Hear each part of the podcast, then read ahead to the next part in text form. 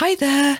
Today, let's talk about a new expression in English. This new expression is something I heard for the first time only last week. It may not have arrived yet in your language, but when I describe what this new expression means, you'll probably recognize the idea.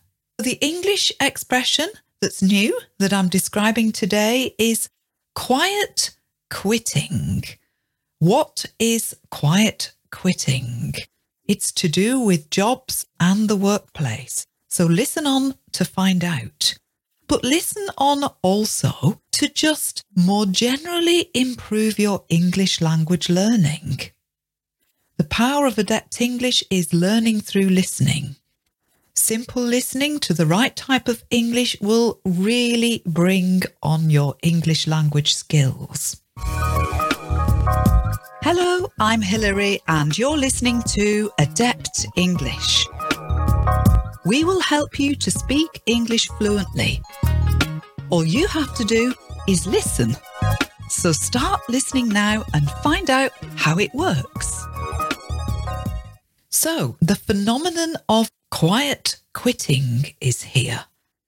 This is an expression which concerns the workplace, people's jobs, careers, their motivation. Vocabulary, first of all, the word quiet, Q U I E T, is an adjective, one you know already. Quiet means low noise, not much noise, or in this expression, it means not much fuss, not much bother, something you're doing on the quiet. Quiet is different from silent. Silent means no noise at all. And quitting, well, that's a noun, Q U I T T I N G. It's a noun and it's a special type of noun called a gerund because it comes from a verb. And quitting comes from the verb to quit. It's like using the word running as a noun. It comes from the verb to run. Same idea.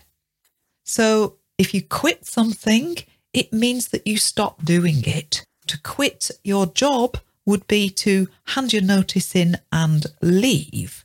Except with quiet quitting, this isn't what people are doing. Quiet quitting describes a situation where someone is disappointed, disillusioned with their job, and instead of leaving their job and going to get another one, they just decide to do much less work.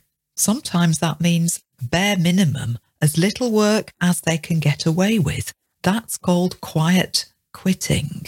So it means just not putting the same amount of effort into your job, just not being as motivated in your job. There are situations where I can see why people might arrive at this. Remaining in the same job, being paid the same salary, and just doing what your job requires but no more, no extras. I can see why people might arrive at doing that. I think that if you're doing the bare minimum, maybe that's questionable. Maybe you're not really doing your job properly. And then that's not fair if your employer is paying you. So I think there's a range of possibilities here within that term, that expression, quiet quitting. Some of them more understandable than others. Before I discuss this idea further, just a quick reminder about our most popular course. And this Adept English course is the most popular because it works really well. The most common 500 words course is still available on our website at adeptenglish.com and it's helping a lot of people improve their English. And it's a good basis for improving your speaking as well as your listening and understanding. This notion of quiet quitting has first been described on TikTok, where various people posted about their quiet quitting and why they were doing that. It really took off, especially amongst younger people. You could say that quiet quitting is wrong and unfair, but you might also see it as something of a reaction against the terms and conditions, the T's and C's that often operate in a modern place of work. I've talked before in podcast 550, for example, about the pressures that people feel under in their workplace and about how there has been a trend in recent years towards targets being unreasonable, people being under pressure and being expected to work long hours way beyond their contract just as a norm. This is part of our working culture and has been for quite a few years now. So, unpaid labour, unpaid work has become the norm in many jobs. And it's been an employer's market, meaning that it's been in favour of the employer. Whatever job you apply to, there may be 20 other applicants. So employers have been able to dictate what happens. In recent times, we've had recessions, we've had a pandemic, we've had a period of time where people's contracts in their places of work have been more uncertain, not quite such good terms and conditions as previously, a lot of temporary work, and the so called gig economy. That's where people only get paid for the work that they do, and that work is offered on a very uncertain basis. That's the gig economy. While jobs and work are more precarious, less good terms and conditions, paying your rent or buying a house, that's become much more expensive. That's certainly the case in the UK at least, and I'm sure that's the case around the world as well. And the promise is always that promotion or that bonus.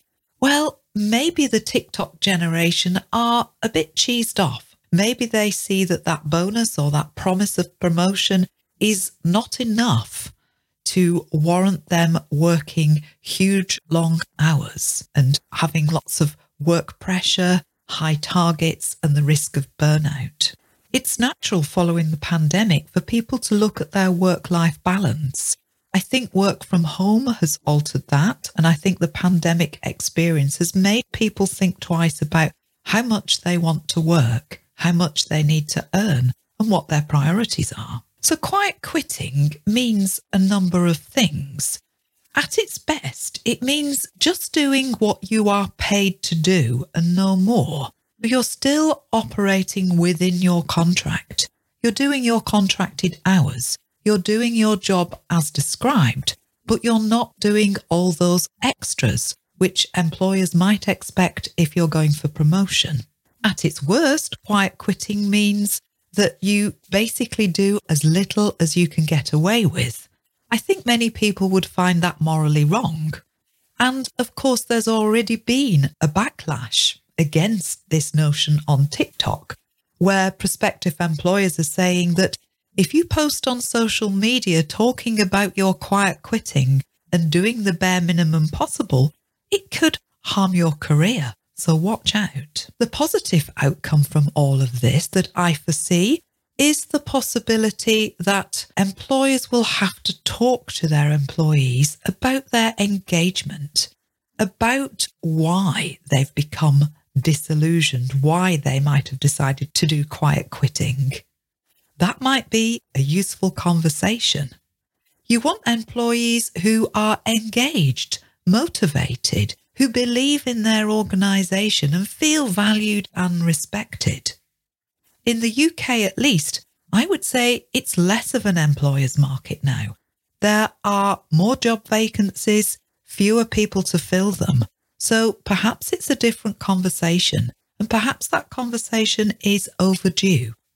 Let us know what you think. Let us know what's happening in your country. But I think that's an interesting discussion. Listen to this podcast a number of times to help you improve your English language. Enough now. Have a lovely day. Speak to you again soon. Goodbye. Thank you so much for listening. Please help me tell others about this podcast by reviewing or rating it. And please share it on social media. You can find more listening lessons and a free English course at adeptenglish.com.